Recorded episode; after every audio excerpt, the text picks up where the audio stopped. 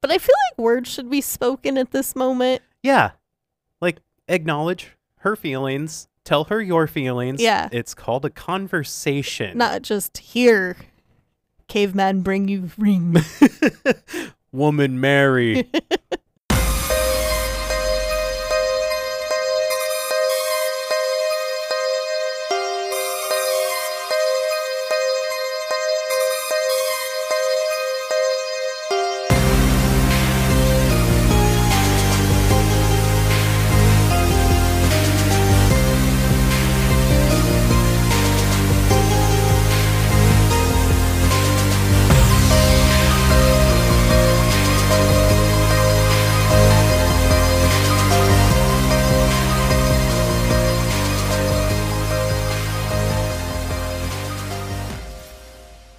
Hello, and welcome to Franchise Frights Podcast. That's Mandy. and that's Cam.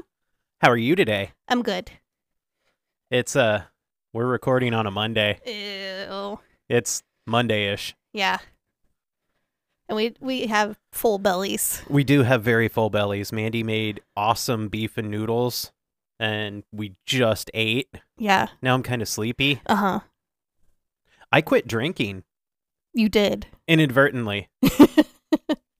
I was going to stop drinking on February 1st, and then I started on an antibiotic, and the antibiotic could have bad side effects if I drink.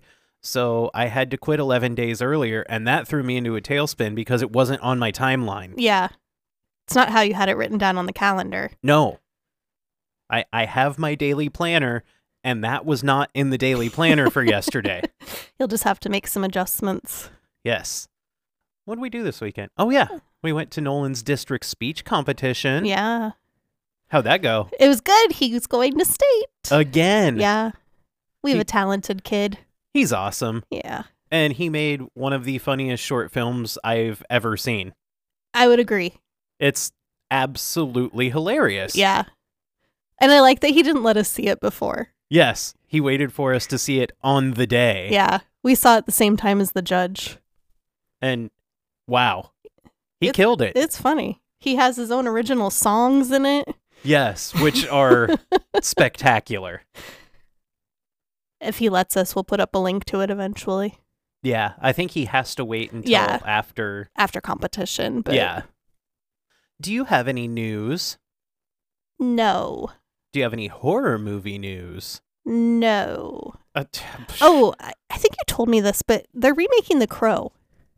What? Okay. I couldn't remember if you told me or not. I don't like that. Yeah. Tell them no.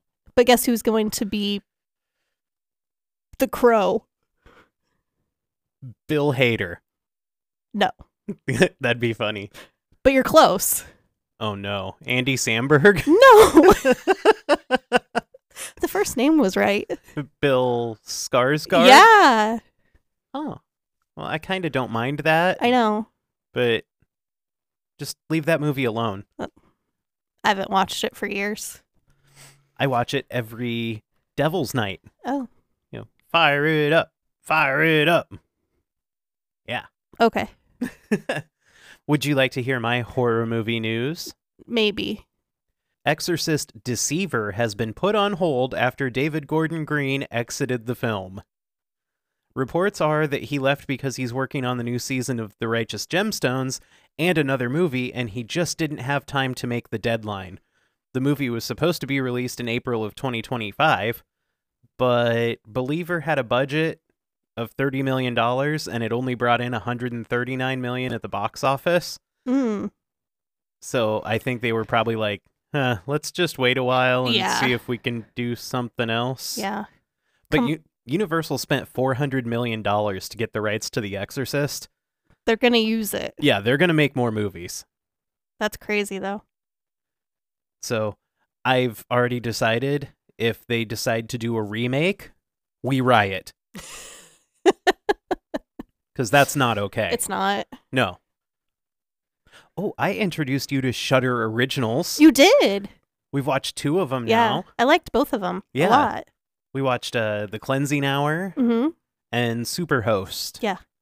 If you have Shutter, I recommend both of them. Yeah, they're quite fun. They're just new and refreshing. Yeah, it's not the same old crap. Yeah. I think that's all the news and horror movie news I have. Would you like to do the movie facts and figures? I would. All right. We watched Dawn of the Dead. It was released April 13th, 1979, starring David MG, Ken Foree, Scott Reinger, and Galen Ross. I have no idea if I said any of those names right. It was written and directed by George A. Romero, produced by Richard P. Rubinstein, cinematography by Michael Gornick, music by Goblin slash Dario Argento. The production company was Laurel Group. It was distributed by United Films Distribution Company and Titanus. Titanus. Its runtime is 126 minutes. Actually, I think it's 127 minutes. But Wasn't it's- that that James Franco movie? yeah, close to it. Its budget was six hundred and forty thousand dollars. That's $3 million today. Oh, and its box office was sixty-six million dollars. That's $308 million today. Jesus! It has a seven point eight on IMDb, and on Rotten Tomatoes, it has a ninety-one percent critic score and a ninety percent audience score. That's pretty good. That's high. I think that might be. Uh, I don't know. I think maybe Halloween had higher. Mm, I don't know. Maybe for IMDb, but that's really high for Rotten Tomatoes. Yeah. Would you like to hear the Rotten Tomatoes critics' consensus? I would. One of the most compelling and entertaining zombie films ever, Dawn of the Dead perfectly blends pure horror and gore with social commentary on material society. It, that's accurate. Nothing to disagree with there. No. Do you have any reviewers? Yeah. Do you want to know what Gene Shalit said Uh, I guess. from NBC's Today Show? I kind of don't like Gene Shalit. Oh, come on. He's got a mustache. Yeah. All right, fire away, Gene. Yawn of the Living. Oh, that's clever. That's it. Would you like to hear what Roger Ebert had to say? Yes. Dawn of the Dead is one of the best horror films ever made, and as an inescapable result, one of the most horrifying. It is gruesome, sickening, disgusting, violent, brutal, and appalling. It is also, and excuse me for a second while I find my other list, brilliantly crafted, funny, droll, and savagely merciless in its satiric view of the American consumer society. Nobody ever said art had to be in good taste. Oh, he had lots of thoughts on it. He did. He didn't know what to think. Yeah, he was like, "Oh, this is really scary, but bad, but I, liked it, but it's not good." yeah. From Variety Magazine, there was no author credited, so I'm sorry.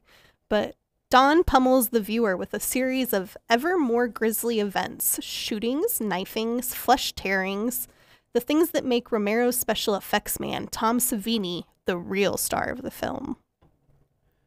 Except for the makeup. Yes. I did read that um they were actually gray.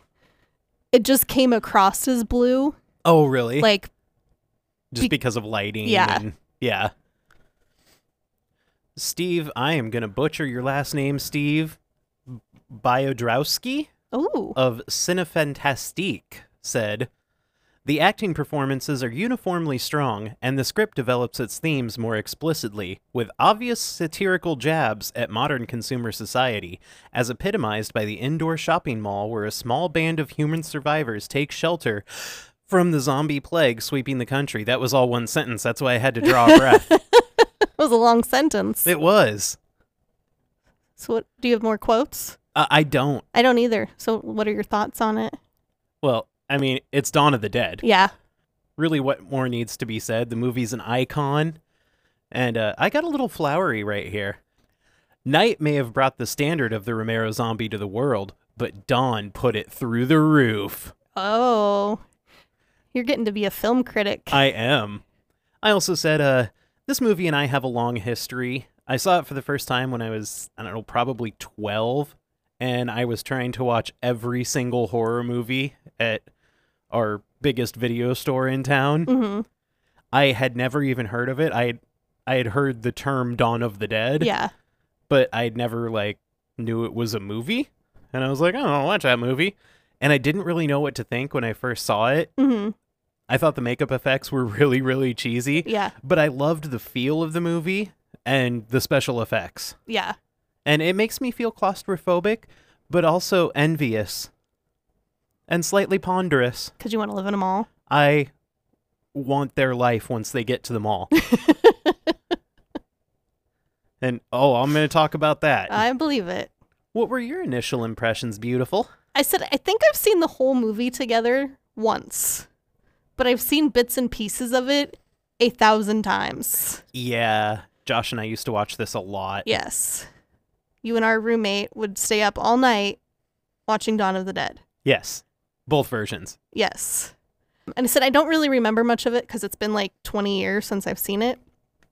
And I feel like it was really oversaturated in color for some reason.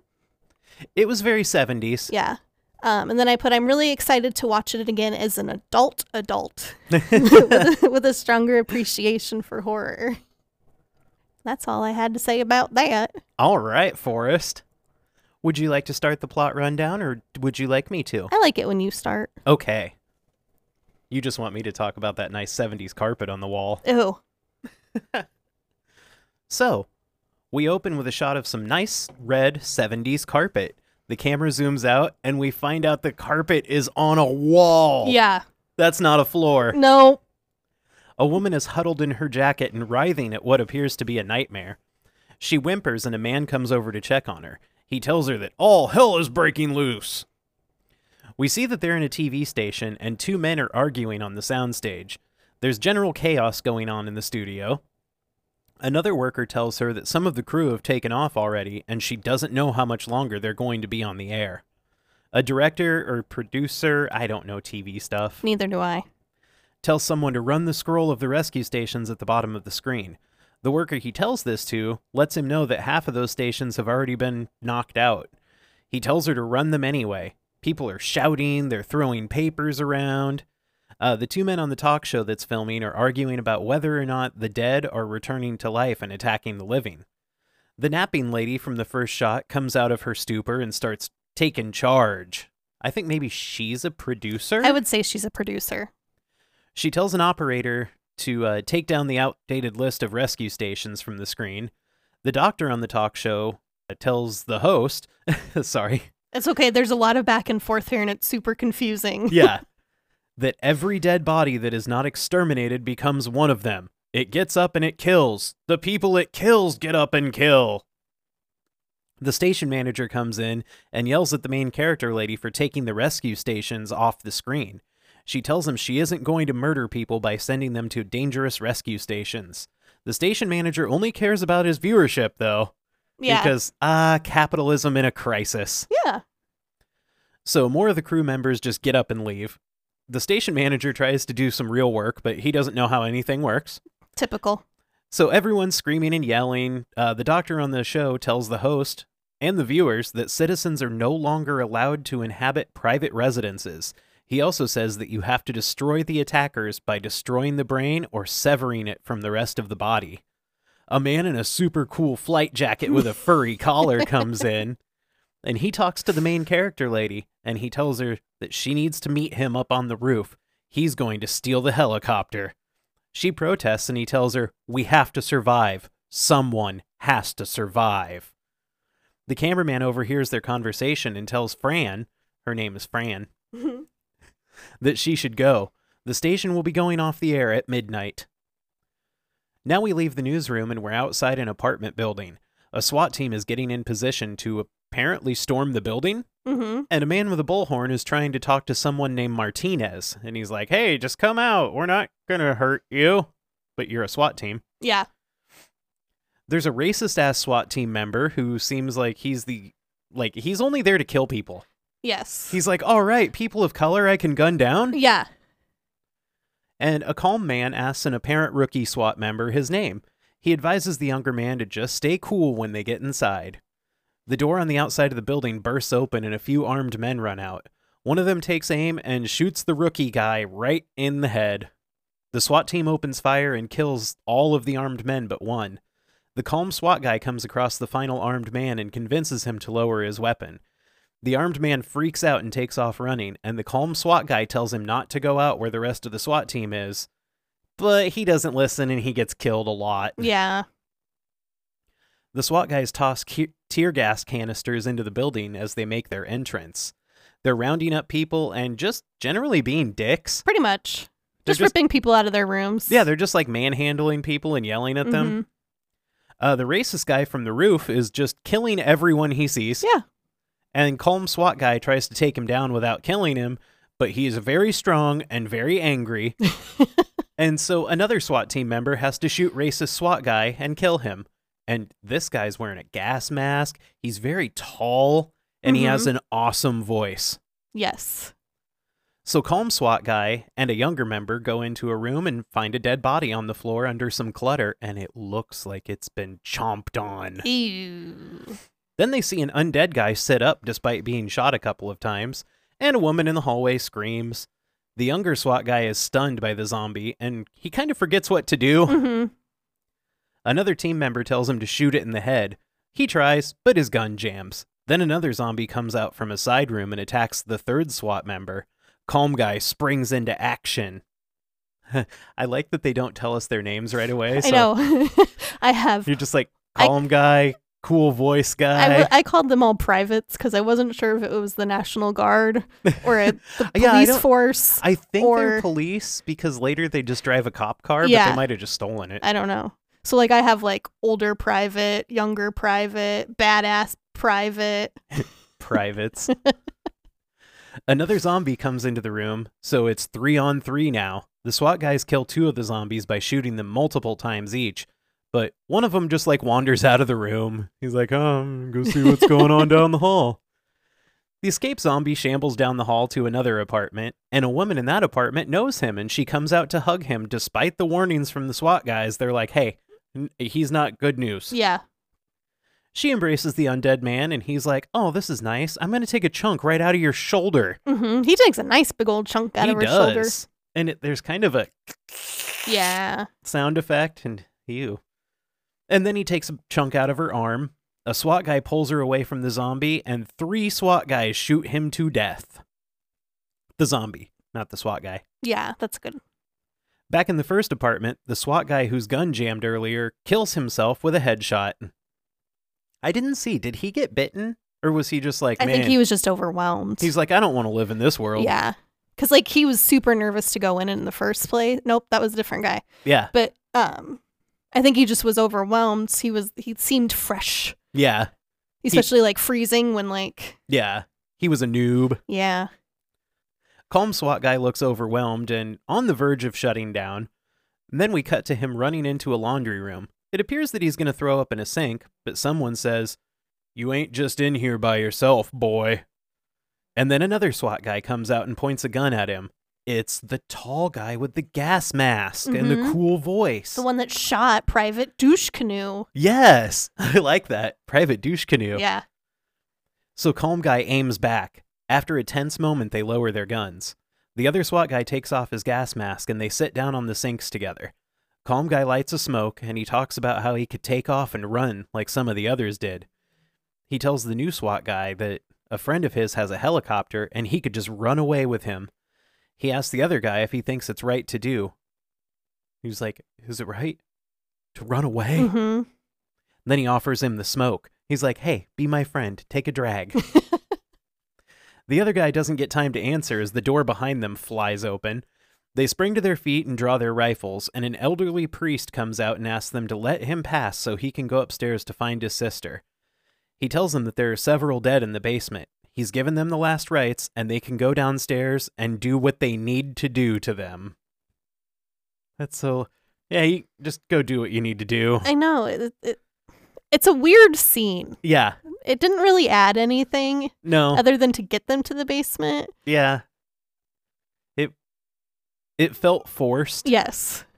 In the basement, the SWAT team pulls some wooden barricades off a door, and zombies come pouring out. Our two main character SWAT guys both back away from the scene looking They're they're spent. They're done. Yeah. They walk into another room and find several undead feasting on bodies in a caged room. They put away their rifles and pull out their handguns and pick off the undead one by one. And now some army type guys open another door to the room and ask if they need help, but nope, all the zombies are dead. They took care of business. Calm Guy asks New Guy why the people in the apartment would keep the undead down here, and he replies, Because they still believe there's respect in dying.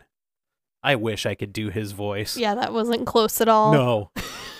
his voice is like eight octaves I- lower I- than mine. It's magical. It's oh, I just I want him to read me bedtime stories. Yes. At an airfield, Stephen and Fran see a police car approaching.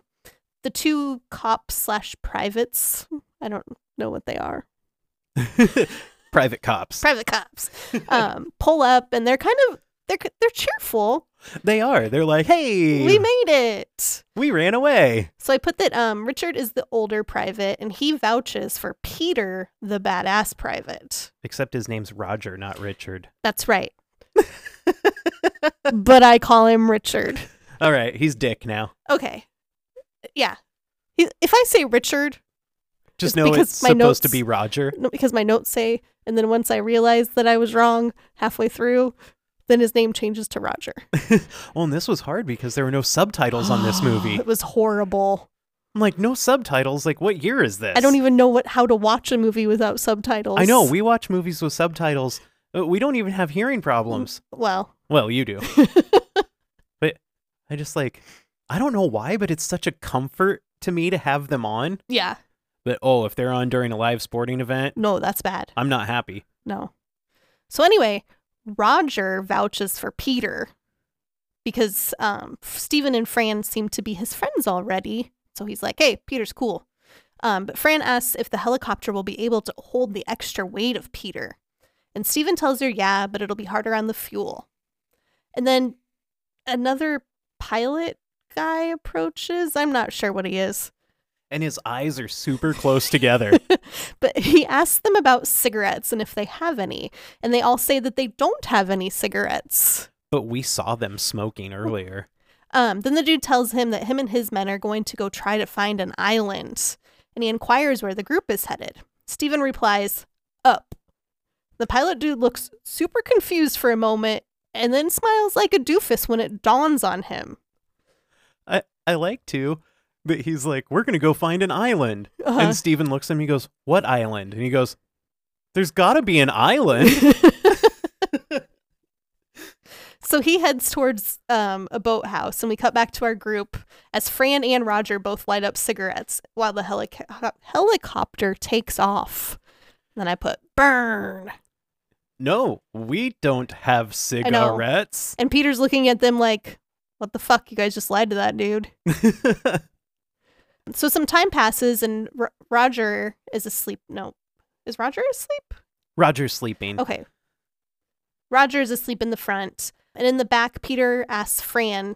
I thought he asked if S- Roger was her man. Oh, no. He, I, kn- I know now that it was Steven. yeah, he but when- nods towards Steven. When he's nodding, I thought he was nodding at Roger. And So I Oh. was like, oh, so Fran and Roger are together because I thought it was her and Steven. And then I put maybe they're a throuple. I don't know. They'd be kind of a cute thruple. Yeah. The group discusses where they are. And from above, they see that the infection or the war on zombies is everywhere. Um, they see guys out hunting.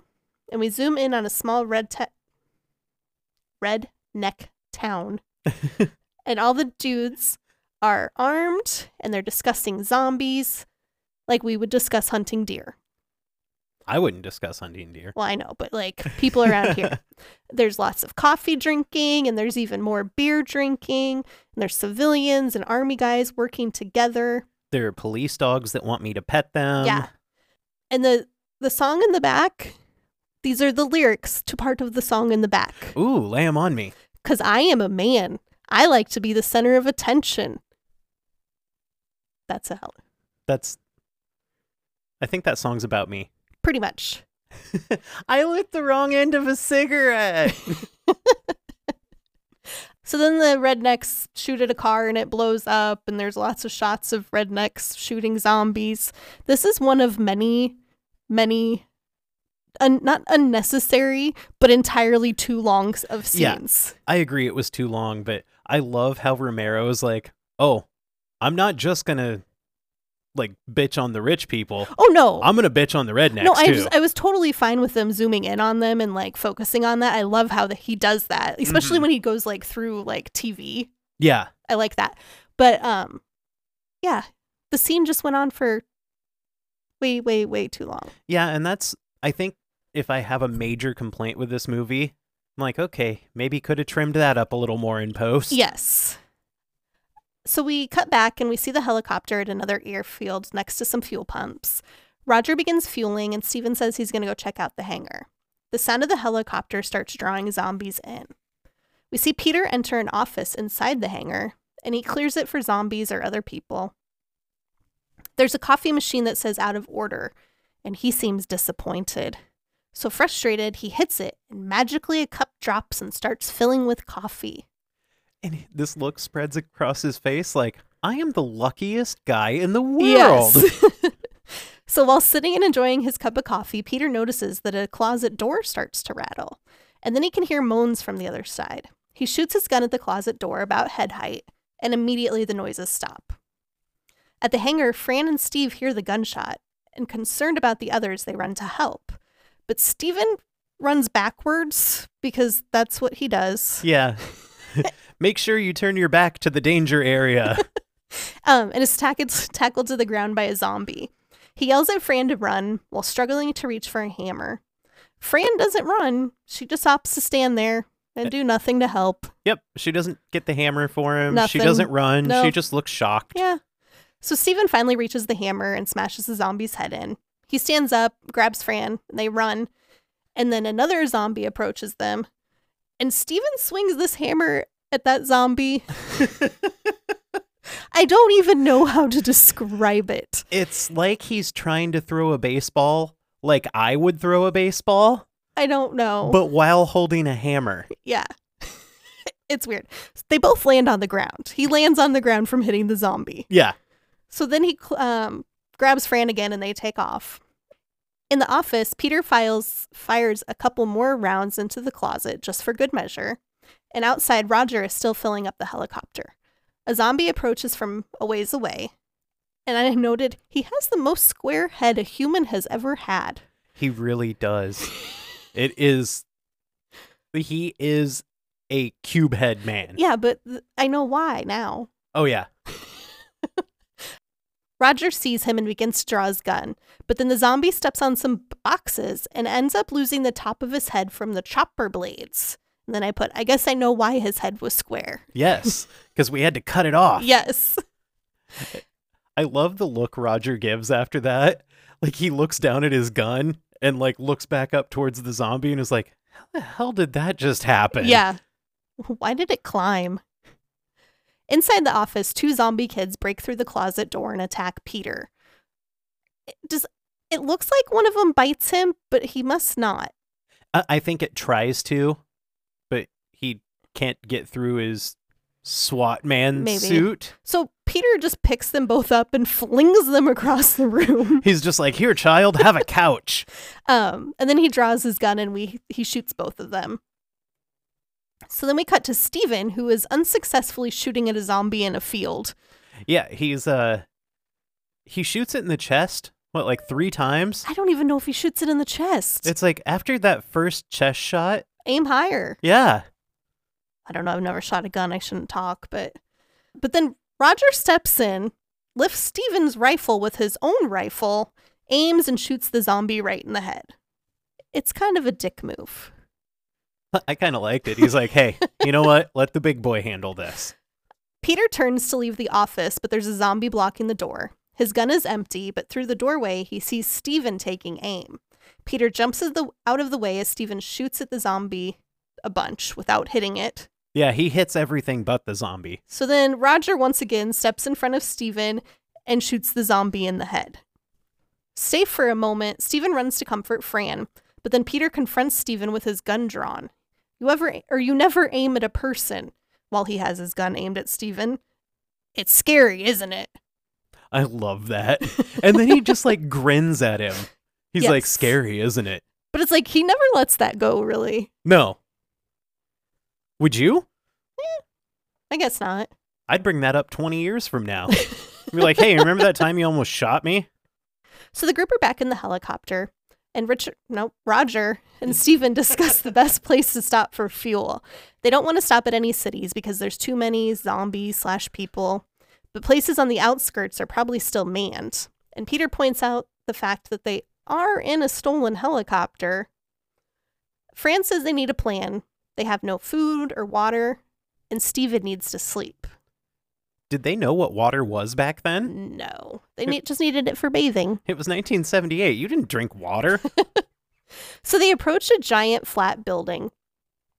And Roger explains to Stephen that it's a mall, one of those giant indoor shopping centers. they land on the roof, which conveniently has a helipad on it. well, it's a mall. To Why most- wouldn't it have to- a helipad? Are you telling me that you think Merle Hay Mall in Des Moines doesn't have a helipad? I'm going to say they don't. So the group gets out of the helicopter to check everything out. Uh, they see zombies beginning to gather in the parking lot. Fran and Steve want to leave, but Richard says the zombies can't get them up there. He begins to look through the skylights on the roof, and Peter and Roger discuss a plan for entering the building. Peter assesses that the power is still on. It could be nuclear. Nuclear. Nuclear. And that's very scary because we just watched Chernobyl and Three Mile Island. yes. That was. that- no, That's too much nuclear power for me. Yeah. Especially inside a mall. Well, I mean, the, the reactor wouldn't be inside the mall. Well, I know, but you know. So Fran asks why all the zombies came to back to the mall. And S- Duh, it's the mall. And Stephen replies, "Some kind of instinct, memory, what they used to do.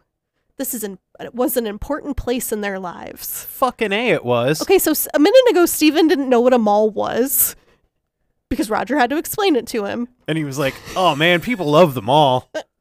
But uh, I put George. Do you want to talk about your feelings on capitalism? Through a skylight, they see a secret office area. Uh, it's filled with boxes that say civil defense. Stephen questions how they can get in, and Peter takes the butt of his gun and just breaks the skylight. So then Peter and Richard, nope, Roger, I think you just wanted to call him Richard because we have Peter, and you're like, let's have two penis names. maybe. Peter and Roger jump down and clear out the area. I don't know what it's really supposed to be. Like, I don't know. Like, do you think it was supposed to be like a. I'm not going to say like a bomb shelter because it was on the roof. yeah, But like but that's what it seems like. almost like a like a panic room. Yeah. Uh, Once lowered into the room, Stephen and Fran discover that the boxes are filled with food. There's only one way in or out of the area that they're in, and Peter and Roger deem that the place is safe enough and block the entrance to the door with a pile of boxes. So while the group rests and Stephen sleeps, Peter brings up that there's a lot of stuff downstairs that they could use. He's concerned about the number of zombies down there, but he thinks they can outrun them.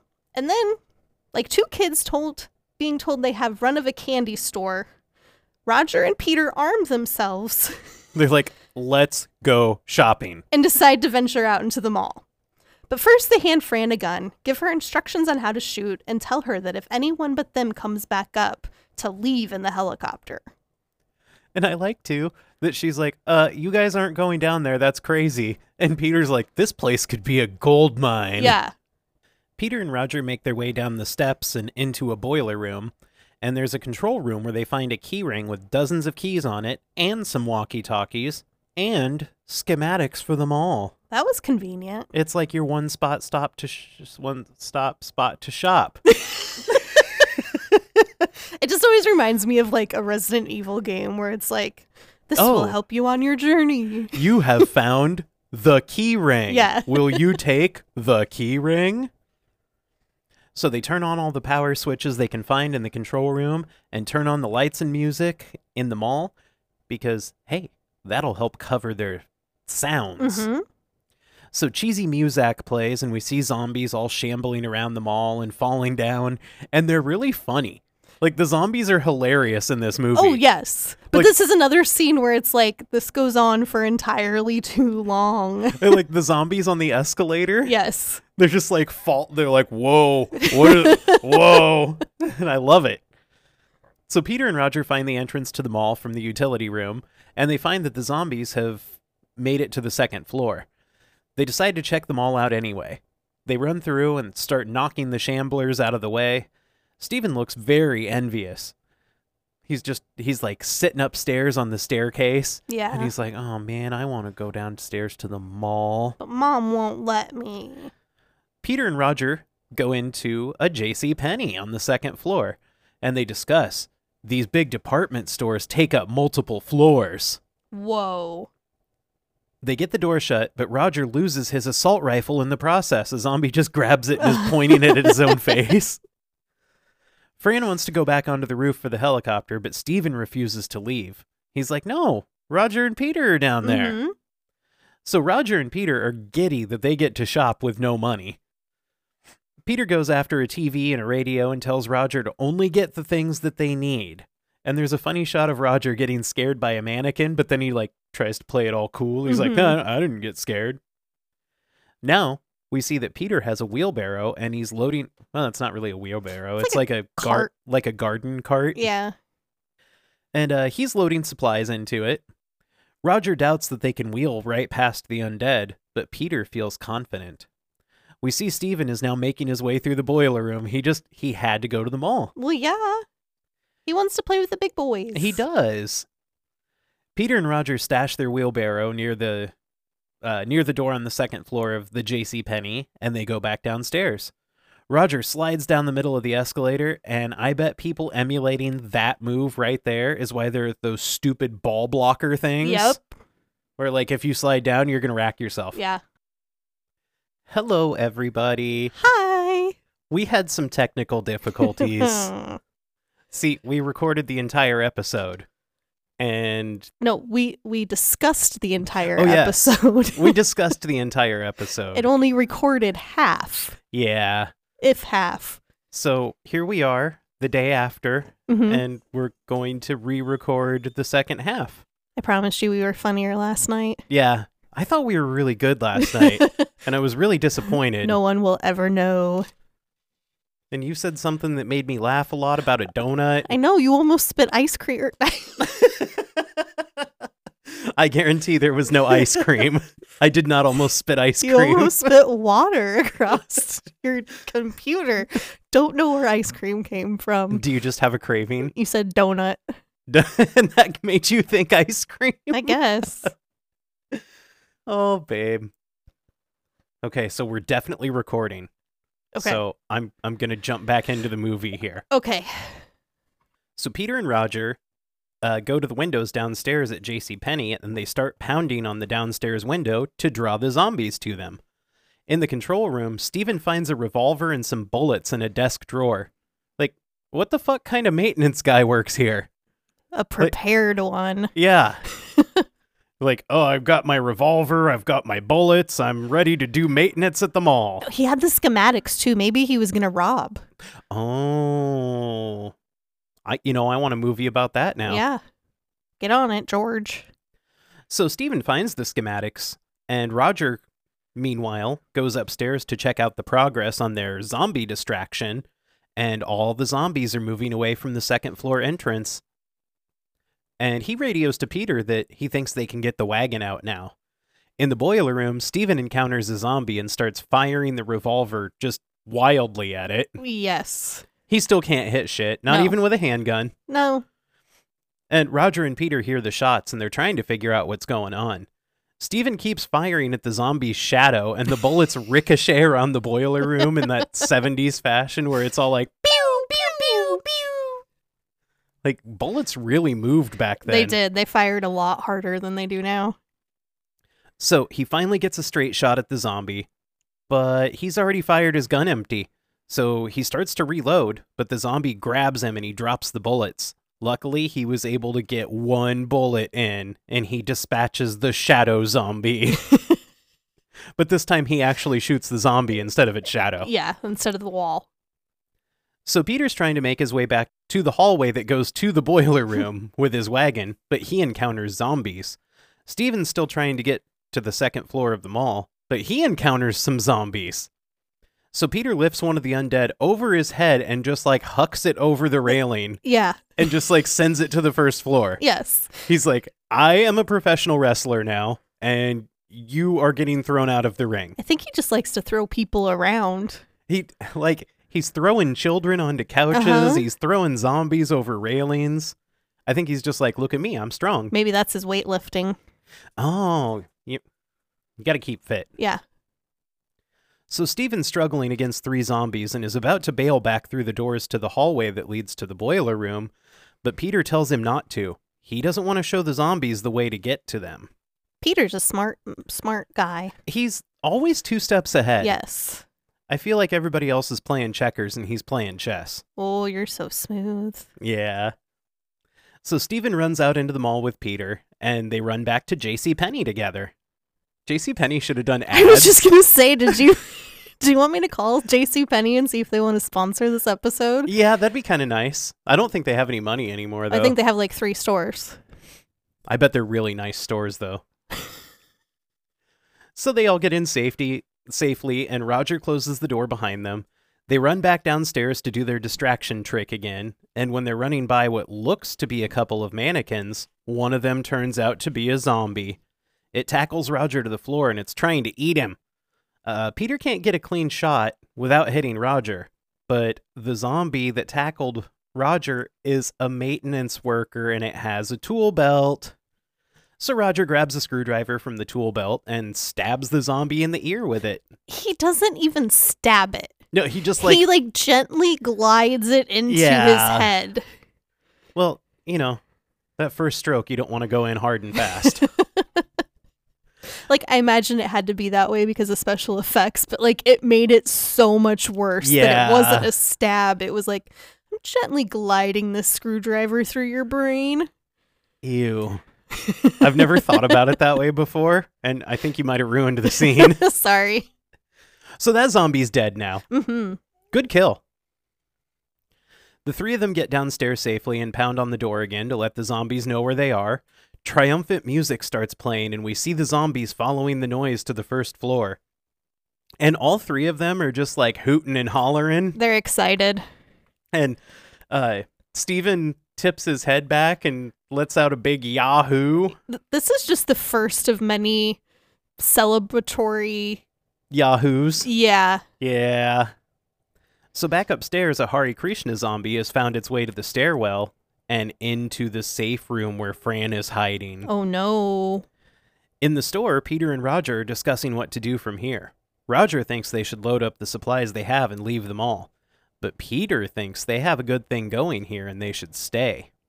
Steven shows them a schematic of some heating ducts or something that they can use to get back to their safe room. They climb up into an elevator shaft and find the heating duct. Fran is looking worried on the steps as the guys get into the ducts. They look in on all the stores in the mall from the air ducts on their way through. Yeah. And now the Hari Krishna zombie is making its way up the stairs to the safe room. The guys get out of the ducks right by the door to the boiler room hallway. In the safe room, Fran is looking for a weapon to fight the Hari Krishna zombie that is now in the safe room. It managed to open the door, Well, yeah, but like un like he's smart. yeah, I know. But that seems like a hard task for a zombie. Romero zombies can use tools and stuff, though. Yeah, that's true. On the second floor, Peter grabs a wheelbarrow and sneaks it back into the hallway. Fran is fighting for her life when the guys get back, and they beat the zombie to death so the zombies downstairs don't hear the gunshot. Fran collapses and she sobs, and Peter and Roger think all is going to be okay, and they start loading up their haul from the steps and into the safe room. Stephen tells Fran, You should see all the great stuff we got, Franny. All kinds of stuff. This place is terrific. It really is. It's perfect. All kinds of things. We've really got it made here, Franny. Okay, what kinds of things were you getting, Steven? Well, they got a TV and a radio and some caviar. And right now is when Fran looks straight into the camera lens and just gives this big, wide eyed, dissociated look like, This is I'm too broken. much. Later, Steven has a TV hooked up, but it's just a screen of the station's call sign. And the guys are all sitting around enjoying some snacks. I'm pretty sure someone was eating caviar, yeah, Peter has caviar. which is just so fancy. And the guys pass around a bottle of Jack Daniels. Steven tunes to a radio station, and the announcer tells people that they should not stay in their homes, no matter how safe they think they might be. Sorry if you hear our dog going nuts in the background. So uh, Peter asks Stephen if Fran's okay because she's sitting by herself in another room. He says she looks sick. I, th- I think she looks like she's in shock. Yeah, I, I think maybe things are just a little much for anybody right now. Yeah. Um, and Stephen unveils the fact that Fran is three to four months pregnant. Cut to Fran lighting up a cigarette. That's what you did in 1978. No. It contributes to low birth weight, which is easier on the mother when passing the child. Oh, okay. Is that what you call it, passing the child? is it like, it's not a basketball. I was more thinking like a bowel movement. oh, well, th- that happens sometimes when you pass a child. Yeah, I'm going to start calling it passing a child. Okay. Roger's concerned and thinks that now they need to find a doctor, but Peter tells him this changes nothing. It's just something they're going to have to deal with. And then he turns to Steven and he says, Do you want to keep it? Why is he asking Steven? I don't know. That's not Steven's decision. That's not inside Steven's body. No. And stunned, Steven says, Huh? Qua? Qua? And Peter replies, Do you want to abort it? It's not too late, and I know how. And Steven just shakes his head like He's like, I don't think we should have this No, conversation. why are you... Peter? Yeah. It's like, I love Peter so much through the whole movie, except for this part right here. And it's only like a thirty-second part, yeah. but And then I'm like, Peter, y- you don't ask Steven that question. but I definitely have feelings about it. Yeah. So Steven tells the guys goodnight and goes into Fran, and Fran has overheard the entire conversation, and she asks Steven if he wants to keep it, and he retorts back with, "Well, do you?"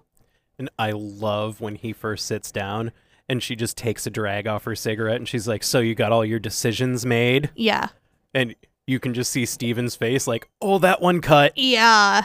Like she has venom in her voice. Oh, yeah. which sh- she should. Yeah. I wouldn't be happy. Yeah, it's my body. Uh, Peter tells Roger, Not Richard. not Richard. Peter tells Roger someone should always be keeping watch. It's not just the zombies they have to worry about. The helicopter being on the roof is kind of a giveaway to them, or kind of gives them away. Yes. Yes. That one. Um, and then Fran is all pouty, and she still wants to go to Canada. I'm with her. But can we go to a mall in Canada? Yeah. Then we get a super long scene of zombies doing humany things. and I like it. with a voiceover explaining that they are not cannibals because they are no longer of the same species, and even animals will learn how to do tools, and then blah, blah, blah, blah, blah. It keeps going on and on and on. And this is when we find out the mall has a GD hockey rink in it. yes. This is my home. well, except for the whole nuclear power thing. Yeah. I'm not comfy with that. no, that's scary. So we find out that the voice is coming from a pirate scientist that's on the TV. I like that you refer to him as a pirate Yeah. because he has an eye patch. He has an eye patch. And he tells us that these people are no longer our loved ones and they need to be destroyed on sight. So then the guys are on the roof and they discuss using semi trailers to block the entrances. Pleased with themselves, they enter the hide- hideout and ready themselves to go deal with the task at hand. Fran asks if she can say something. She's sorry that she f- they found out she's pregnant, but she doesn't want to be treated any differently. And she's not just going to play den mother for them. She wants to know what's going on. And Stephen kind of objects and tells her to calm down. Yeah. You're acting hysterical, woman. Yeah, I like how she begins that conversation with him, too. yes. She walks into the room and she's like, I would have made you all breakfast and coffee, but I didn't have my pots and pans. Yeah. And Peter looks at her like, oh shit. Uh huh. We're about to get We're gonna scolded. be in trouble. When Steven tells her to calm down, progressive Peter, because Peter's a feminist. E, Except for that one time. Yeah. Shh. Um, tells her like, yeah, that's cool. There's four of us. There should be four votes. It's all good. So Fran inquires about what they're on their way to go do now, and Peter tells her that they're going out, but she's not going, and she won't go until she can handle herself. So why are they letting Steven go? Bait. If- if- Because Steve, Steven cannot handle himself. If they get into some shit, Roger and Peter can run away because they're the useful ones and they can just throw Steve into the zombie horde. And be like, look, now we can escape. They're hungry. yeah. Fran says she has one more stipulation. She wants to learn how to fly the helicopter. If something were to happen to Steven, someone has to be able to get the rest of them out of there. Peter agrees with her, but Steven looks kind of put off. That's my helicopter. I don't think Steven really likes Fran. I don't think so either. And I think he's like, damn, now the whole end of the world thing's happening and we're going to have a kid. We're stuck in a fucking mall together. well, these other two guys. Uh oh. What if they start looking upon his property? I was just thinking more like there's not girls. Yeah. because that'd be better for him probably. I- Anyway, I, I think Steven's just kind of a an aloof asshole, pretty much. but he can fly a helicopter. So Peter tells Roger it's time to go, and Roger jumps into action like a puppy being told to wait for a treat. Peter, Peter, should I go now? Can I go? Can I go? Can I go? Um, and this is where I marked that he's a golden retriever boyfriend, and then I put oh, and cat Peter is his black cat girlfriend, and then I said Cam's probably not gonna know what these mean. I didn't. Yeah, but I explained it to you last night. You did. and I'll explain it to you guys right now. Yeah, So- just in case you don't know, because some of us are olds yeah. So and we don't do the TikTok. um so a golden retriever boyfriend is defined as a male significant other that is easygoing and makes it fairly simple to maintain a happy and fulfilling relationship. That's Cam. See Cam. That's me. A black cat girlfriend is usually quieter, antisocial, and more of an acquired taste. You either love them or you hate them. That's Mandy. That's me. So i- is that like a successful like couple dynamic? It must be. 'Cause, I mean, we're doing okay, I th- think. I don't even know how long we've been together. It's like a lot of years. Yeah. So, hey, cats and dogs get along. Not ours. The fr- Uh, Fran tells the guys that they're not going to leave her without a gun again. And Steven's pissed because he was put in his place this whole time. And this bruises his fragile male ego even further. He Yeah. has to give up a penis extension to the woman. yeah. So he slams his gun down on a box beside her. And then he slams the ammo down too. They bicker at each other some more. But before he leaves, she stops and looks him in the eye and tells him to be careful. She's like, "Ju- be careful. Yeah. Not even like, I like you. No. We're like, you're the father of my child, don't die. Yeah. But it's like she doesn't need him to help provide. No. There's- Got everything you need in I- the mall. Peter's taking care of shit. Yeah. Like, Just like hook up with Peter. good thing. Well, well, I don't. I won't blow it at the end. What if you haven't seen it? I oh, won't. yeah. Oh, So now we see Steven in the helicopter and Peter in a truck with the engine running. Roger's hot wiring another truck. They drive both trucks toward the mall and communicate via the CB. And, you know, they're having a good time. yes. Steven's following them from above, and Fran is out on the roof with a rifle. Roof with a rifle, that's hard. Ooh. Watching the whole thing play out. Roger parks his truck in front of one of the mall entrances and runs out to get into Peter's truck. He's kind of starting to lose it here. hmm He's hooping and hollering and punching zombies. This is where Roger became Roger instead of Richard. Oh, well, that's good. Yeah. So they return to the shipping yard, and Roger is still going apeshit and screaming yeehaw and yahoo. And I can't even make the sounds he's making. no, I can't either. So he gets into another truck to hotwire it, and a zombie hears the commotion he's making and starts coming toward the truck, where he's upside down under the dashboard. It's not a good position to be in. It's very vulnerable. Steven can see the whole thing playing out from his helicopter. The zombies get to the truck, and one almost gets to Roger, but he's able to fend it off and get his uh, gun. Peter comes to save the day and runs down one of the zombies. In Roger's truck, he's pinned down by a zombie and about to be bitten. Peter yells for him to pick its head up so he can shoot it. Roger lifts the zombie's head, and Peter shoots it right through the skull Oh. and Uh-huh. it sprays blood and gore all over Roger. And I think this is the point where Roger completely snapped Yes. because he just gets this look on his face like, okay, I don't want to be here anymore. Mhm. Roger sits up looking shocked and a little lost. Yeah. And a zombie on the driver's side of his truck has picked up a tire iron and uses it to break the window. Roger looks frozen with fear, and Peter's screaming at him to move so he can shoot it.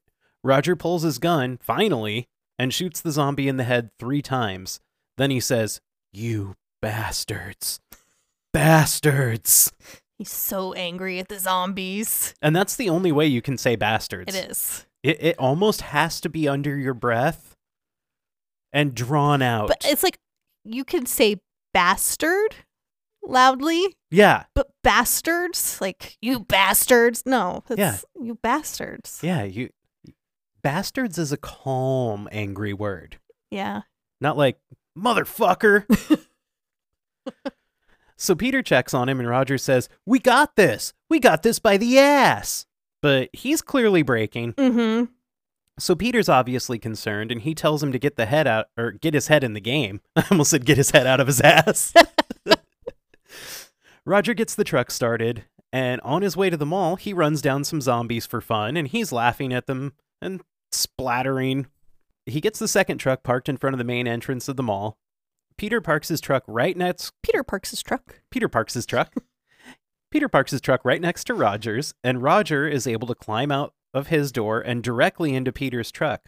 But Roger's all angry and concerned with killing zombies, so he decides to shoot a couple that were creeping up from the back of the truck and really could do him no harm if he just moved his ass. While he does this, other zombies have time to come up from the front of the trucks, and he barely makes it into Peter's truck without being bitten. And then Fran picks off a couple of the zombies from the roof. Good job, Fran. And when they gave her the gun, she was like, I might just be able to figure out how to use it. and she did. She's so snarky. She is. In Peter's truck, Roger realizes, uh oh, I forgot my little hot wiring tool bag. That's kind of necessary. So they have to go back for it to the other truck. Peter scolds him for being distracted and not having it together, and he tells him, You're not just playing with your life, you're playing with mine. And he asks him, Now, are you straight? And Roger looks like he's kind of lost his mind, but he tells Peter he's good to go. Yeah. He's like, Yeah, I- I'm all right. I'm all right then. I, I would probably go by how the person looks rather than what they're telling me yeah. That, that'd be a good idea. because he looks crazy. uh huh. For a second, he almost kind of snaps out of it. Yeah. He's like, "Oh yeah, I'm good." so they go back to the other truck for the bag with the zombies are crowded all around their trucks. Roger almost gets back into Peter's truck, but he drops his bag. So he has to drop down in between the trucks where all the zombies are. Uh, as he tries to get back in the window of Peter's truck, he's bitten on the arm and the leg, and Fran sees all of this play out from the roof, and she starts to cry. mm-hmm. Back inside the truck, Peter tells Roger that they have to cancel their whole truck parking mission and take care of his leg. Roger's already tying tourniquets onto his wounds, and he tells Peter, We have a lot more to get done before you can afford to lose me. Mm-hmm. Peter has tears in his eyes and slams the truck into gear, and they continue. Back in the hideout, Fran is tending to Roger's bites while Peter and Stephen discuss what's next. Roger's moaning. He's obviously in pain, so they just give him a bottle of Jack to help him out. Hey, eh, whatever works, you know? Did you know that you can use cocaine as a topical anesthetic? I did. I, I learned that from a book I listened to on Audible, and I was like, Is that real? It is. And then I looked it up and I was like, oh, wow. Yeah. So Stephen and Peter decide they're going to go to the gun store. So they go through the air duct and then they drop inside what is like an outdoor store, kind of. but Let's go to the gun store at the mall. Yeah. And it's filled with guns. And inside the store, there's weird music playing. Yeah. It's like, It's like African drum beat. yes. And then there's people chanting. And then there's the sound of monkeys. Yeah. and then there's lions roaring. And it's weird. I, I think the store was for like rich assholes that are like, "Ugh, I need to buy a gun before I go on safari and shoot an endangered species.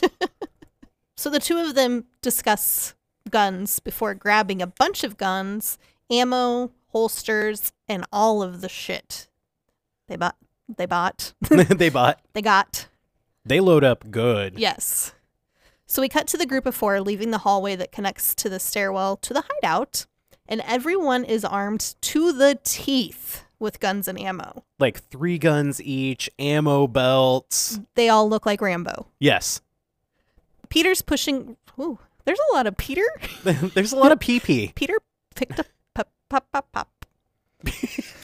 Peter picked popcorn. Yes, Peter is pushing Roger in the wagon slash cart that he got earlier, and they all run over to J.C. Penny, firing at zombies. J.C. Penny. I love JCPenney.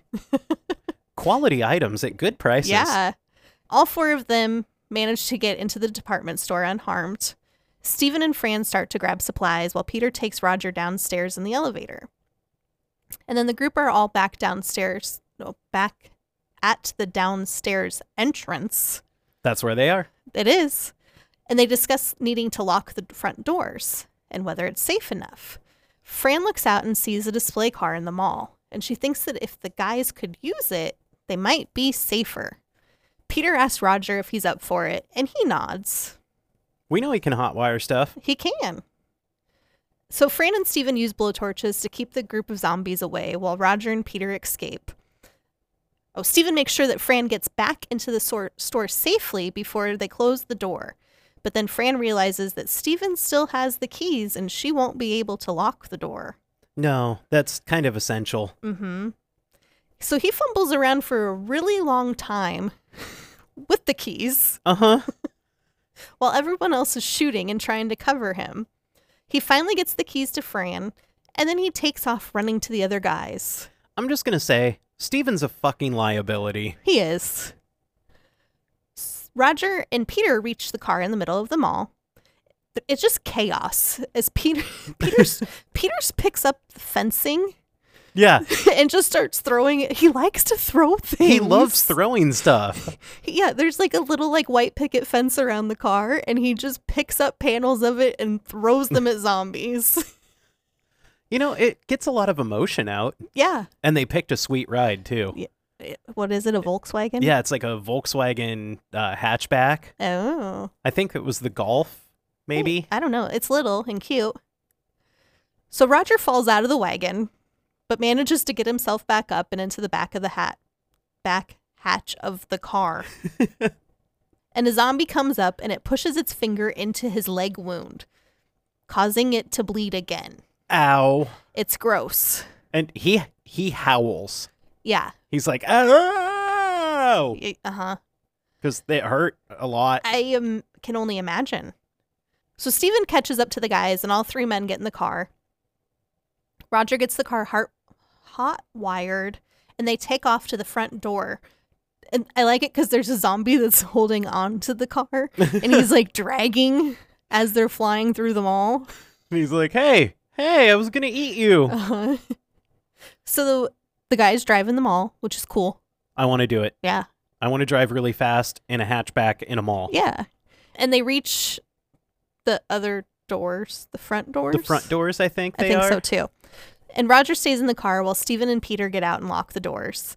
Steven's worried about the zombies breaking the glass, but Peter assures him that they don't have enough momentum because of- the truck is right behind them. So it's they're locking the doors that they just parked the semis in front of. Yes, And there's only what like maybe two feet. Mm. yeah, maybe. So it's not like they can get enough force to break the glass. They can't get any vavoom. Yeah. So they get all the doors locked, and Peter's able to arm the alarm. That's a weird Arm the alarm. arm the alarm. And Steven radios Fran to let her know that they got one set of doors done. So then they drive to the other side of the mall. Yes. 'Kay. And they're they're driving really fast and they're shooting zombies and they're running over zombies and I want this to be my life. Stephen radios back to Fran to let her know that they got one set done, and then they pull around to the other side of the mall. And Peter and Stephen discuss about how many zombies are already inside, and they discuss going hunting. Hunting for zombies. That sounds fun. They should make video games about that. They should. That's you. You might make money. Maybe. Hmm. So next we see the group looking down from the top of the second floor. They all look tired and uh, kind of shocked. Yeah, they- and it I would describe their look as forlorn. Oh, that's a good word for it. It is. But every time I hear the word forlorn, I think of foghorn. Foghorn leghorn. Yes. I say, I say, I I was like, the big rooster. say.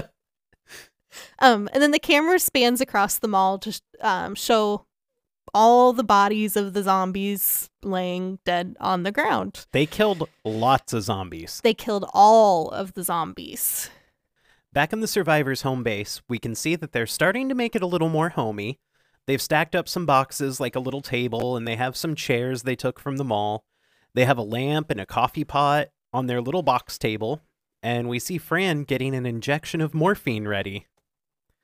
Peter and Steven are looking out over the mall floor plan. Peter wants to put up a wall over the entrance to the boiler room hallway. Steven asks why they don't just put one up at the bottom of the steps.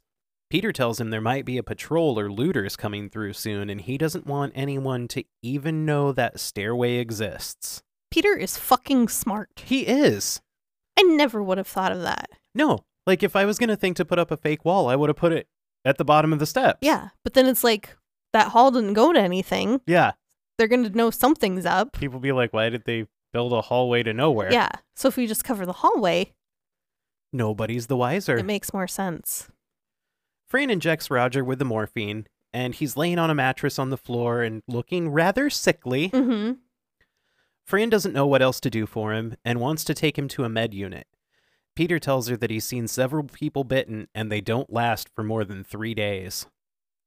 Roger calls out to Peter to celebrate their victory and he screams, We whipped him! We whipped him and we took it all! Mm-hmm. And then Peter's just kind of like, Yeah, we sure did, buddy. Uh-huh. He's just kind of telling him what he needs to hear. Yeah, he's like, I will placate you in your time of need. So we cut to Peter and Steven building the framing for the wall they were talking about, and Steven sees Fran getting sick in the bathroom, so he goes to check on her. He tries to comfort her, but she's like, No, leave, I'm vomiting.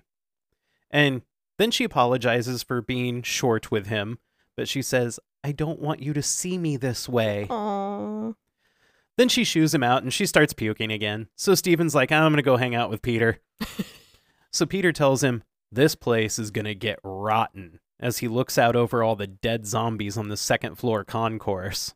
A lot of bodies. And he tells Steven, We got to clean it up. Peter, one project at a time.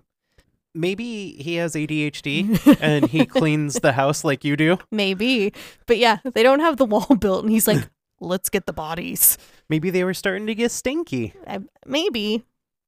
So now we get a little montage of them putting dead zombies on a cart and transporting them to a freezer in one of the restaurants. And, and it's not just one body. They like stack them. Yes. They're like pancakes. Uh huh. They're just like, hey, we got to utilize the space. Yeah. Then they go to the bank in the mall and they take all the money. And Peter says, you never know.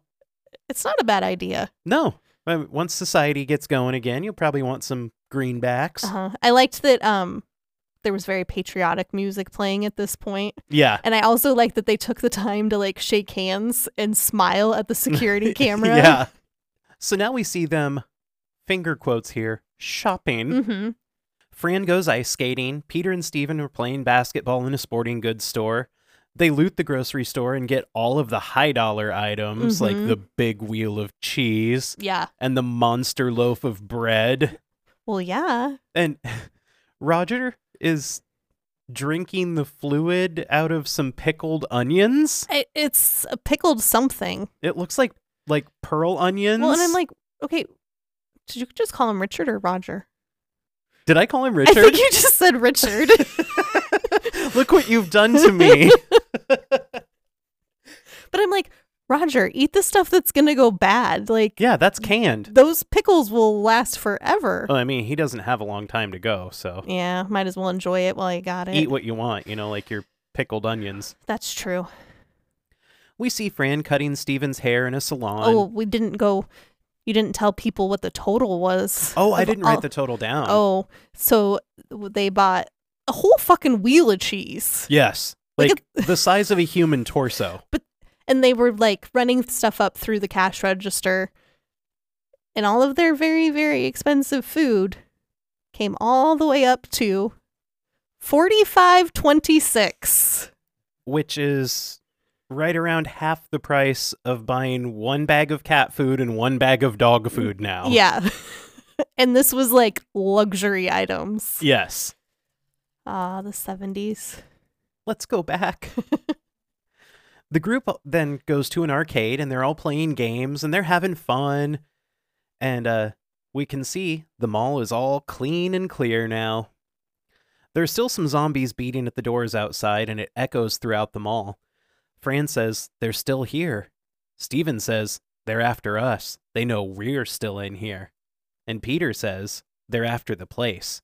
They don't know why, they just remember remember that they want to be in here. Fran asks, What the hell are they? And Peter responds, They're us, that's all. There's no more room in hell. Stephen gives Peter a ponderous look mm-hmm. and he says, What? And Peter responds, Something my granddaddy used to tell us. You know Macumba? Voodoo? Granddad was a priest in Trinidad. He used to tell us, When there is no more room in hell, the dead will walk the earth. that's such a good quote It is. And I've had that on two shirts. uh-huh We can kind of see this statement sinking in with the other survivors, and then we see the zombies still trying to get in the doors of the mall. And we're like, hey, Romero, I get your point. So we cut to Roger, and he's writhing around in pain in his room. Stephen holds him down while Fran runs to get more morphine. I'm glad they found morphine and weren't just like continuously giving him Jack Daniels. I don't know if he's drunk. He might just pass out. That's true. Uh, they shoot him up, and he manages to calm down, and Peter offers to watch him. And once they're alone, Roger asks Peter to take care of him when he dies. He doesn't want to be walking around like that. and then he promises him several times. he's, I'm going to try. He- well, he says, "I but don't do it until you know it's not me coming back because I'm going to try." And we, you can kind of tell that Peter's like, yeah, just, okay, shut up and die. Just die so I can shoot you. yeah because he's like I, i'm not really digging this whole emotional thing going on right Mm-hmm. now So, out in the living room on TV, Steven is watching The Pirate Scientist and an interviewer arguing back and forth. And the pirate scientist is trying to make a case for you. I thought it, they were trying to make a case for feeding the zombies, but you said it was eating the zombies. i think that's what he was getting at like I don't know. because he said something about like we have a food supply here but it's like rotten maybe maybe he doesn't know that part and that they're like obviously infected with something yeah maybe he was talking about feeding them so they won't eat us i think that's what he was saying well yeah i guess that'd make sense because in day of the dead they try feeding them beefy treats do they yeah yeah i think that's what he said was that like we need to feed them so like they don't treat feed them on like us. cattle yeah essentially I, I like what they do at the end of Shaun of the Dead and they just put them in reality shows i know that's the best um and then he suggests that they just drop a nuke on all major cities Yeah, why not? It works. So we see Peter in the next room again, and Roger has a blanket pulled up over his head, so we assume he has died. Peter sits across the room looking defeated. He has a quiet moment, and then movement begins from underneath the blanket. He cocks his gun. We cut back to Stephen and Fran. The discussion on TV is getting more and more heated, and they hear the gun go off in the next room. It startles them both, and then they share a knowing look. Stephen puts his head down and cries. Fran does not cry. No. Uh, she watches the screaming match on the television And she just sits there after she hears the gunshot and she says, It's really all over, isn't it? Uh huh. So Stephen and Peter, for lack of a better term, bury Roger. Yeah, they went to one of those nice planters in the mall. that- Yeah, That just has like the mall plants in it. there's no dirt under there. There's enough to make the plants grow Well, Okay, but it's not like they buried him. They just like covered him up in like leaves and grass clippings. and like mulch. Yeah. And they were worried about bodies stinking. He's going to stink. That's your friend. You got to bury him I just throw him outside. and just throw him off the roof like Bill Murray in Zombieland. Yeah. Fran and Steven practice shooting at mannequins on in the ice rink. And then later Peter acts as a waiter and provides Fran and Steven with a fancy ass meal for just the two of them. He goes to spend some quiet time with Roger at Roger's grave with a bottle of champers. with a bottle of champagne. So Steven surprises Fran with two rings in his hand. They're wedding rings, one for him and one for her. But he doesn't say a word. He just shoves them forward in his hand like, I bring you shiny object. Marry me. I am the penguin with the pebble. yes. But Fran tells him, No, not now. It wouldn't be real. And then Steven still says nothing in this moment. She gives him the rings back and he pulls his hands back and his face does not change. No. He's not disappointed. He's not. He gives her a slight look of understanding. Uh huh. Like, oh, I get it. But But I feel like words should be spoken at this moment. yeah, like, acknowledge her feelings. Tell her your feelings. Yeah. It's called a conversation. Not just here, caveman bring you ring. Woman, marry. then we cut to Fran and Steven, and they're naked in bed. We get to see Fran boob. Fran boob. Um, but, but they're both just staring off into space and look fucking miserable. Yeah. it's. It's almost like, well, we had a date night, so I guess we have to go shag now. Yeah. But they didn't enjoy themselves. Oh. No, I think it's kind of hard too. There's a lot going on. Yeah. So next we see days being crossed off a calendar to show us that some time has passed. Fran is now mondo pregnant, and I know this because she constantly keeps one hand on her back. That's how you know. That's how you know. If a woman gets pregnant in a movie, she vomits. Uh huh. And, when they're pregnant, they have to have their hand on their back all the time. Yeah. We can see that they've made a nice apartment out of their hideout. There's a living area, living room area, a dining room, and it looks very homey and cozy. It does. It really just looks like an apartment in a large city Yeah. with no windows. Yes. On the roof, Peter's enjoying a game of tennis by himself. I said, or maybe it's more racquetball. I don't know. This scene always makes me think of Mitch Hedberg's quote about playing tennis. The depressing thing about tennis is that no matter how good I get, I'll never be as good as a wall. That's just sad. so Stephen packs, no, Peter packs up his things. Peter packs a peck a peck a pickle peck a peppa. I didn't notice all the Peter puff last night. There's like a Peter puff. Peter packs up his stuff, and we see a bowl. a bowl of ice cream, We see a bowl roll off the roof. a and ball.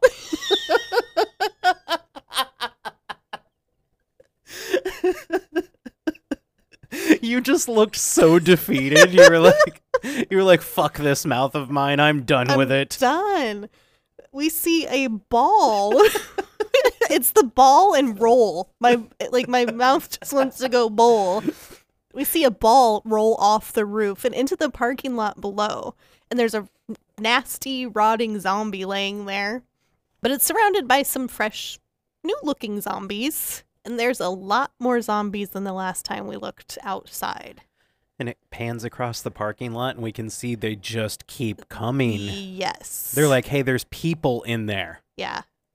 So then we see Fran in the beauty salon part. I of think her. so. There's like sh- she's putting on a lot of makeup and there's wigs. She dolls herself up like a 20s bad girl. Yeah. And then she like poses with her gun. I, do you think she was going for like a, a Bonnie? I was thinking more of like the Adventureland photos. Oh yeah, like the old timey photos. Yeah. You and Nolan and I really need to do one of those this summer. Okay. Later, uh, Peter and Steven are playing cards for money, which is kind of funny because it's money. Yeah, it means nothing now. But they're still playing with like coins. Uh-huh. Like, I'd be throwing $100 bills down. yeah, they've got like stacks and stacks of money, and they're Yeah. like, "Oh, I'll raise you fifty cents." Yeah. Uh, Fran's getting dinner ready. Peter and Fran sit down to eat, and Stephen continues to stare at the TV that's been showing nothing but static. And Fran tells him that they haven't seen anything on the TV in three days and he should just give up. She gets up and goes and turns off the TV. And as soon as she sits back down, Stephen gets up and turns the TV back on. So we get the feeling that life isn't so great. No, they've got everything they want, but nothing that they need. Living in paradise isn't all it's cracked up to be. and you know, these people really need to look on the bright side. You're living in a mall. I think even the mall can't give you everything you need. Mandy, do you remember malls? They're perfect. I remember ours being closed. Oh, and here Fran says, What have we done to Oh, ourselves? yes. Mm. It was very dramatic. Very. So the next thing we see is Steven loading food and ammo into the hold on the helicopter. He's wearing his flight jacket, he has his aviators. Somebody's going flying. Well, of course, you need those to fly. and we see Fran is like sitting on the edge of the wing of the little wing thing in the helicopter. I'm going to have a pilot license soon. Not like to fly a plane. like a drone pilot license. It's still a pilot license. I'm taking pi- like flying classes. W- I, I need aviators. Oh, I'll buy you aviators and a puffy flight jack, a puffy collared flight jacket. I need, I, yeah. How else will I fly a drone? Can I get you a Maverick jacket? No. Oh. So then we see Steven is giving Fran a flying lesson, and she lands the helicopter perfectly on the roof, and Steven actually congratulates her. She did good. And like they're smiling at one another and like acting like they can actually stand to be sitting next to each other. and now we see the helicopter through some binoculars.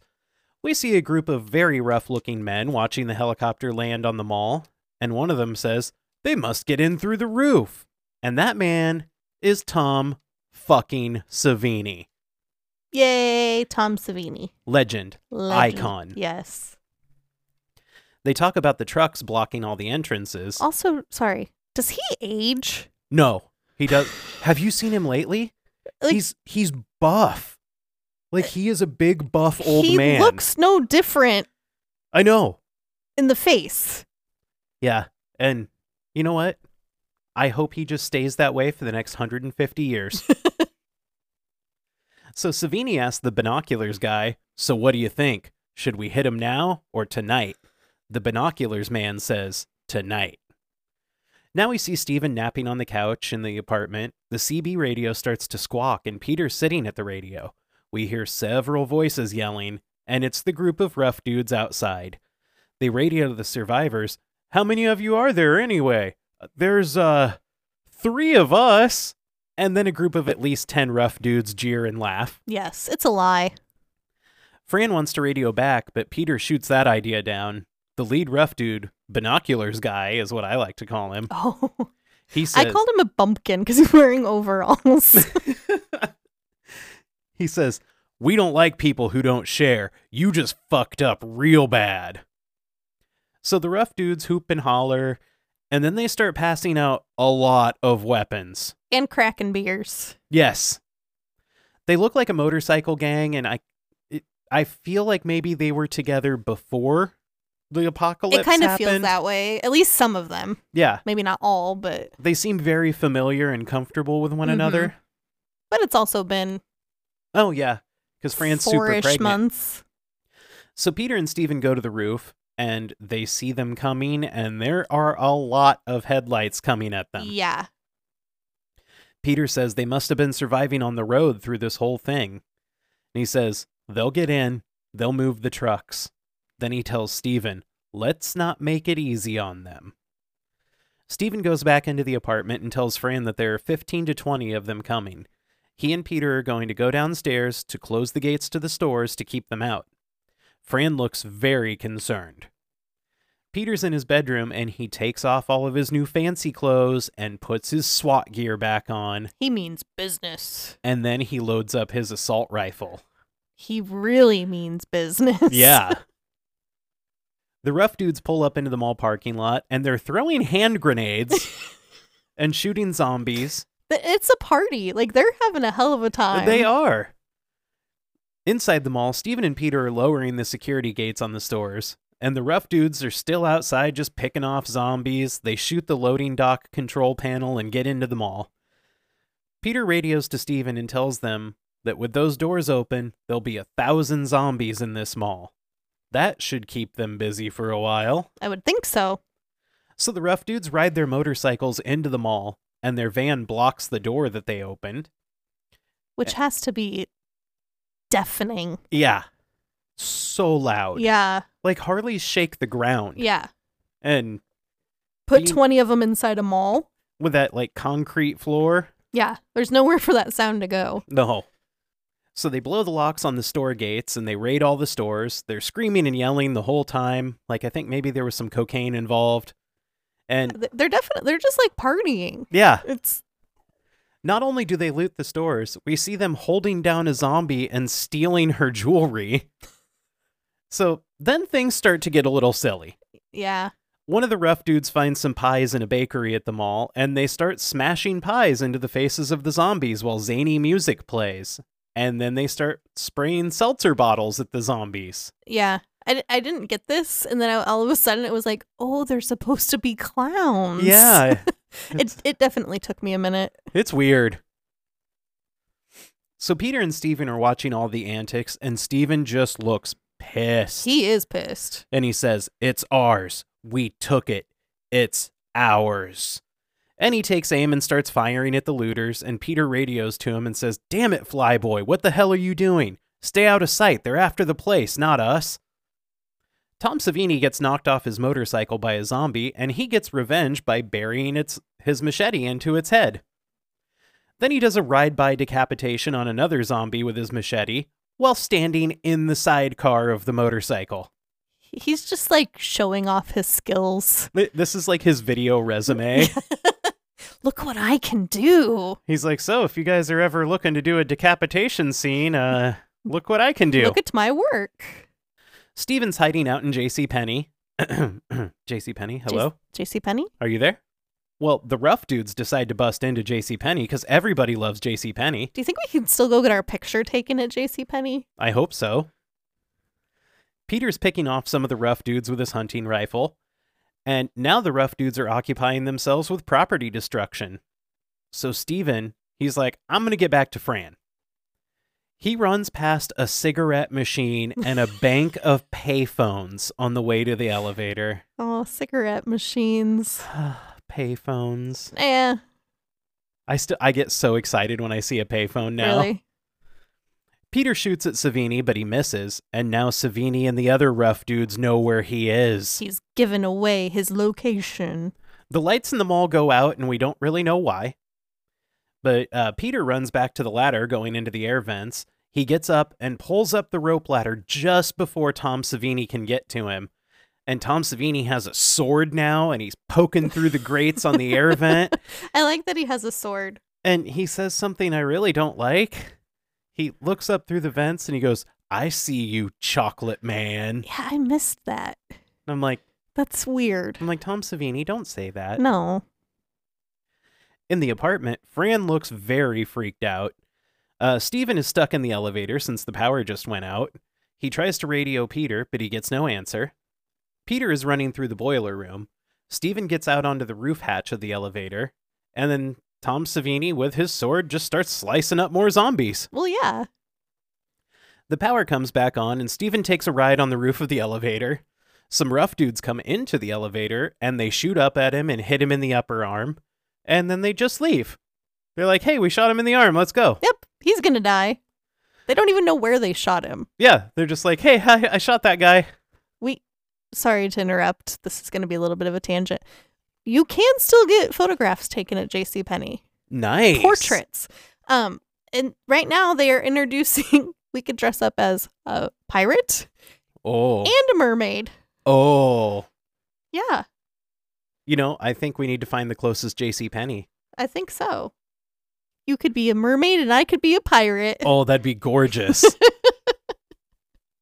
a rough dude out in the mall uses a rope that was holding up some bunting on the second floor to swing down to the main floor Tarzan style, and as he's swinging, he hits a zombie with a sledgehammer.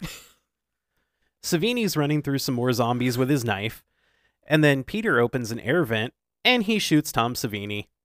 Savini falls to the main floor from the second balcony, and then Peter picks off a couple more with Peter picks. I, there's a lot of Peter Pan. Peter picks off a couple more of the bad dudes with his rifle. He wounds one who is then swarmed by zombies, and this is where the feasting scene begins. Mhm. For some reason, a rough dude wearing a large sombrero decides to take his blood pressure right in the middle of a large crowd of zombies. Uh, maybe he was feeling like he had bli- high blood pressure at that moment. So, as he sits down and the cuff closes on his arm, he's trapped, and the zombies swarm him and they feast on him.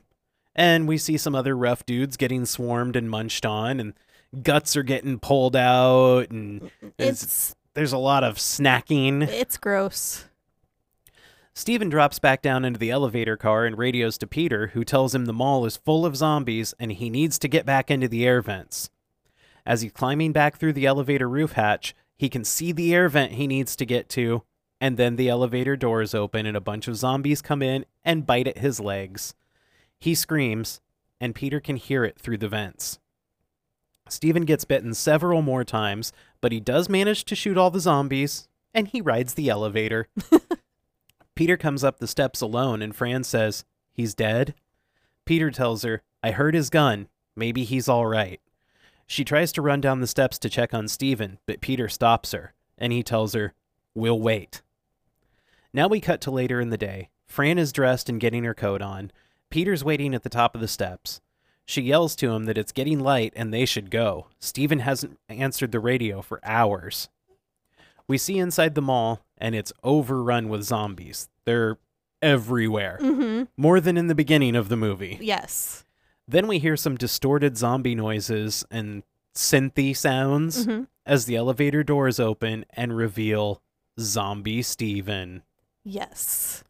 He's- This is su- such a good s- like iconic scene yeah, of him like when the elevator doors open and then also when he's like walking out of the elevator and he's like His- holding his gun all weird. yeah. It's like just dangling off one finger with the trigger guard, Yeah. and he's walking with his ankle all folded under. Yeah. I could probably do that if I didn't want to walk again for a week. So uh, Steven Zombie shambles out into the mall, and it seems like he's on a mission. He is. We get several shots of zombies staggering around the mall, looking like shoppers, hmm and uh, it's another little wink of the eye to George Romero. They're like, doing they're doing humany things. Yeah. They have no brains Uh-huh. and no will of their own, but Like- they're still at the mall. Like people.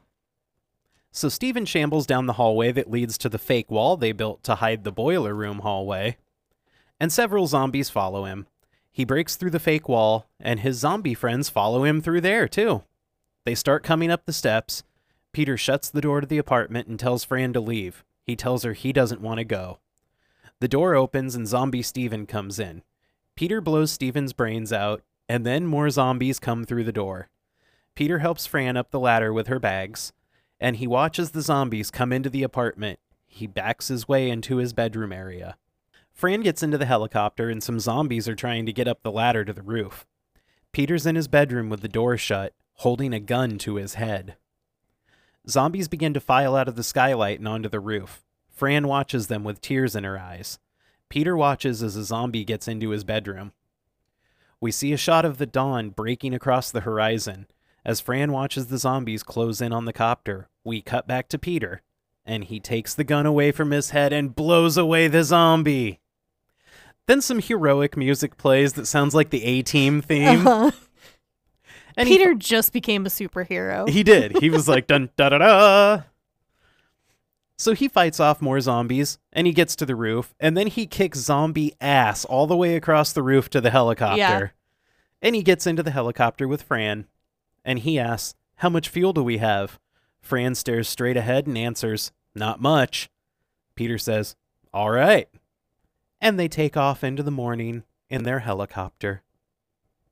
The end. They rode off into the dawn. Don da don don don Of da the dead. don. So, so what was your body count? Um, I had to look this one up. Yeah, because I just wrote everybody. I went to four different websites. Two of them said 176. One of them said like 179, and one said 171. So I was just like, we'll go with 176. That sounds like a good number. it's in the middle, and two of them said it. Yeah.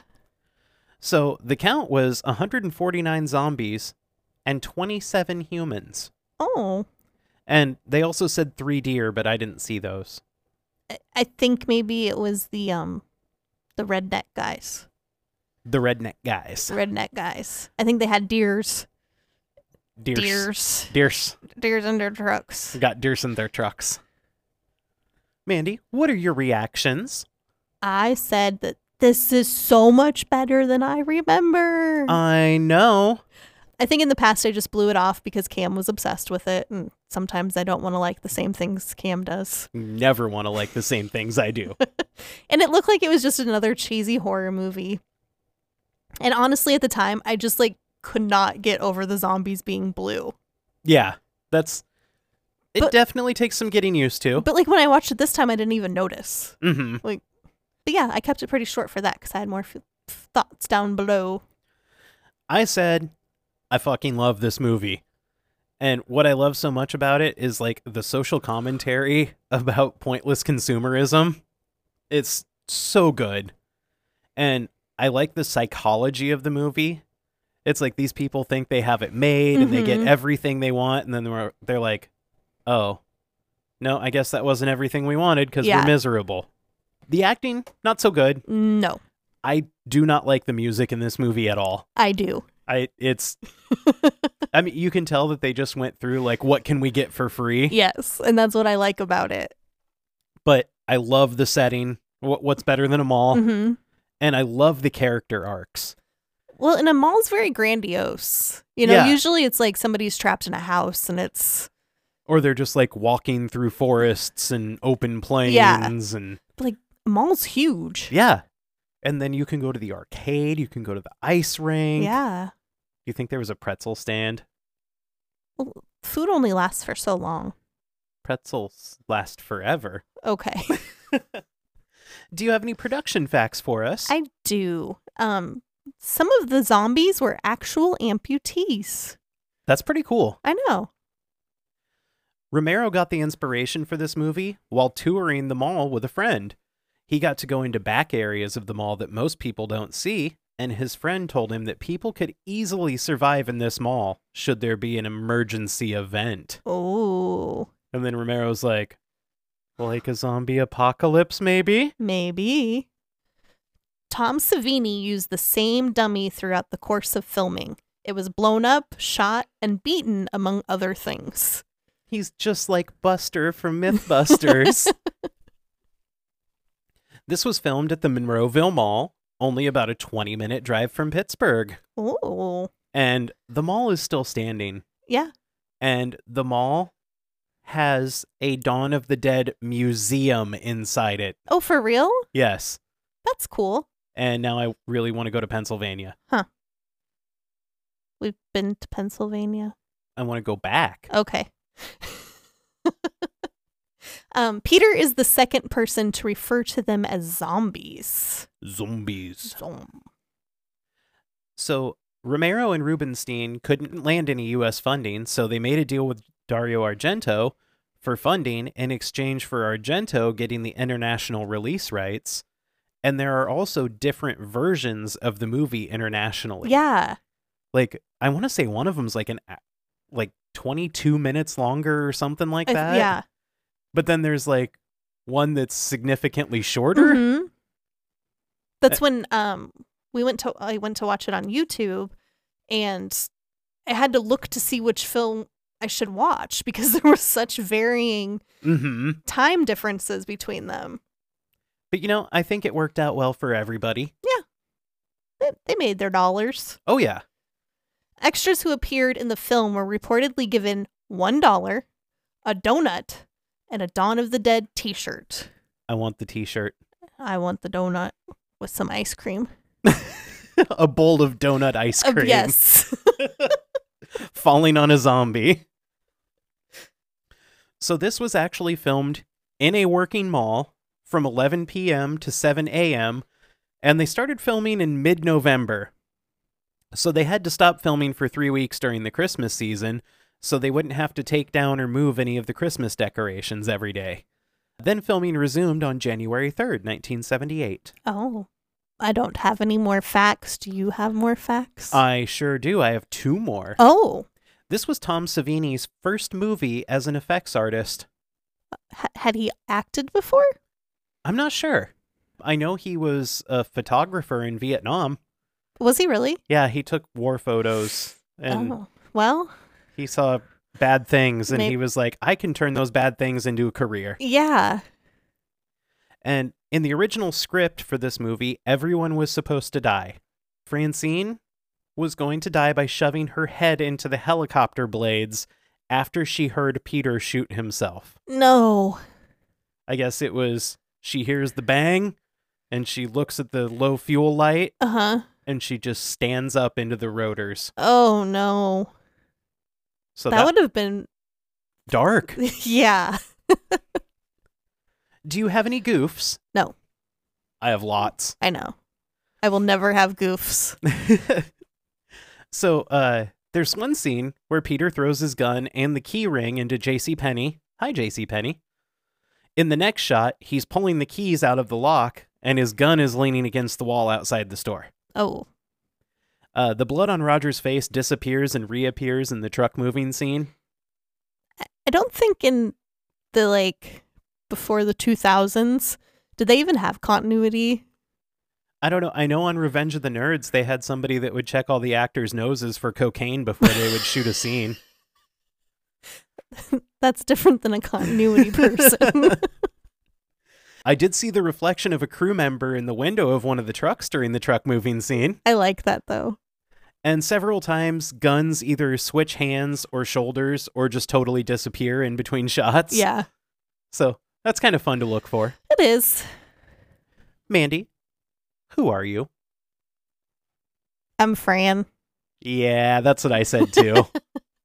I said because at the beginning she was tough with the guys. She demanded that her vote ca- Her vocab? her vote count and that she be included. And I put, "Hi, that's me." I said, You're not going to take shit from the boys just because you're the only girl.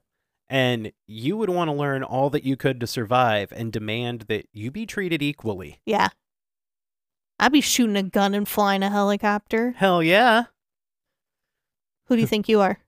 I'm the scientist guy on TV with the eye patch because I would totally berate everyone around me for not believing my rants and I would call them dummies. Yeah. I put that I want you to be the Hari Krishna zombie just because it's fun. And I love a tambourine. But you are the pirate scientist, yelling at everyone that they're wrong and stupid. and calling them dummies, dummies. Any final thoughts? Wh- What did you rate it? I gave it an 8 out of 10. I gave it a nine. And I am amazed I know. because when we did our bonus episode and we were talking about the movies that were coming up in this round, I was not excited. you were like, I think I'm least looking forward to Dawn of the Dead. Uh huh. And this is a good movie. Yeah. I put that uh, I surprised myself with this one because going in, I would have rated it way lower. The story was really good, but there were a ton of extra shots that could have been left out. So many shots of zombies. Yeah, but they're fun and they're like walking across the ice rink and trying not to fall and they're It, there's just a lot. L- Cut it down just a little bit, nah. just a little. Uh, Peter was the only one who could even remotely act, but somehow it was okay that the others couldn't. It felt like a like a high school play at some points. Yeah. Like kids trying to be overly dramatic. Yeah. I love that the setting is in a mall. And I love Romero's thoughts on consumerism, capitalism, and he even kind of addresses racism Yeah. by having a strong black male lead. Well, and the fact that when they first meet him, Fran was totally cool with Roger coming, but she's like, um, can the helicopter handle the extra weight of Yeah. this Peter guy? Well, Peter's a big dude, too. Well, yeah. I like that they showed the gang grabbing valuables instead of useful things. Mm-hmm. They're not like, hey, these people found morphine somewhere in here. They're like, I'm gonna get a TV. Yeah. That I can't plug in because there's no electricity. Yeah. And I I put that the music throughout it is so absurd but yet enjoyable. And that kind of wraps up how I feel about the movie as a whole. Yeah. It's absurd but enjoyable. It's like a circus. It is very circus y. That's all I had to say. I said, Night of the Living Dead set the stage for zombies, and Dawn of the Dead turned that stage into a festival. Oh. I'm a writer. You should have put like a Broadway musical. No, Okay. they don't sing. They could. This movie was so big and ambitious, especially for the time and Yeah. the fact that they didn't have a lot of money. No. And I think this is what really perked up a lot of directors and writers' ears to the fact that zombie movies can be action, horror, drama, comedy, all rolled into one. Mm-hmm.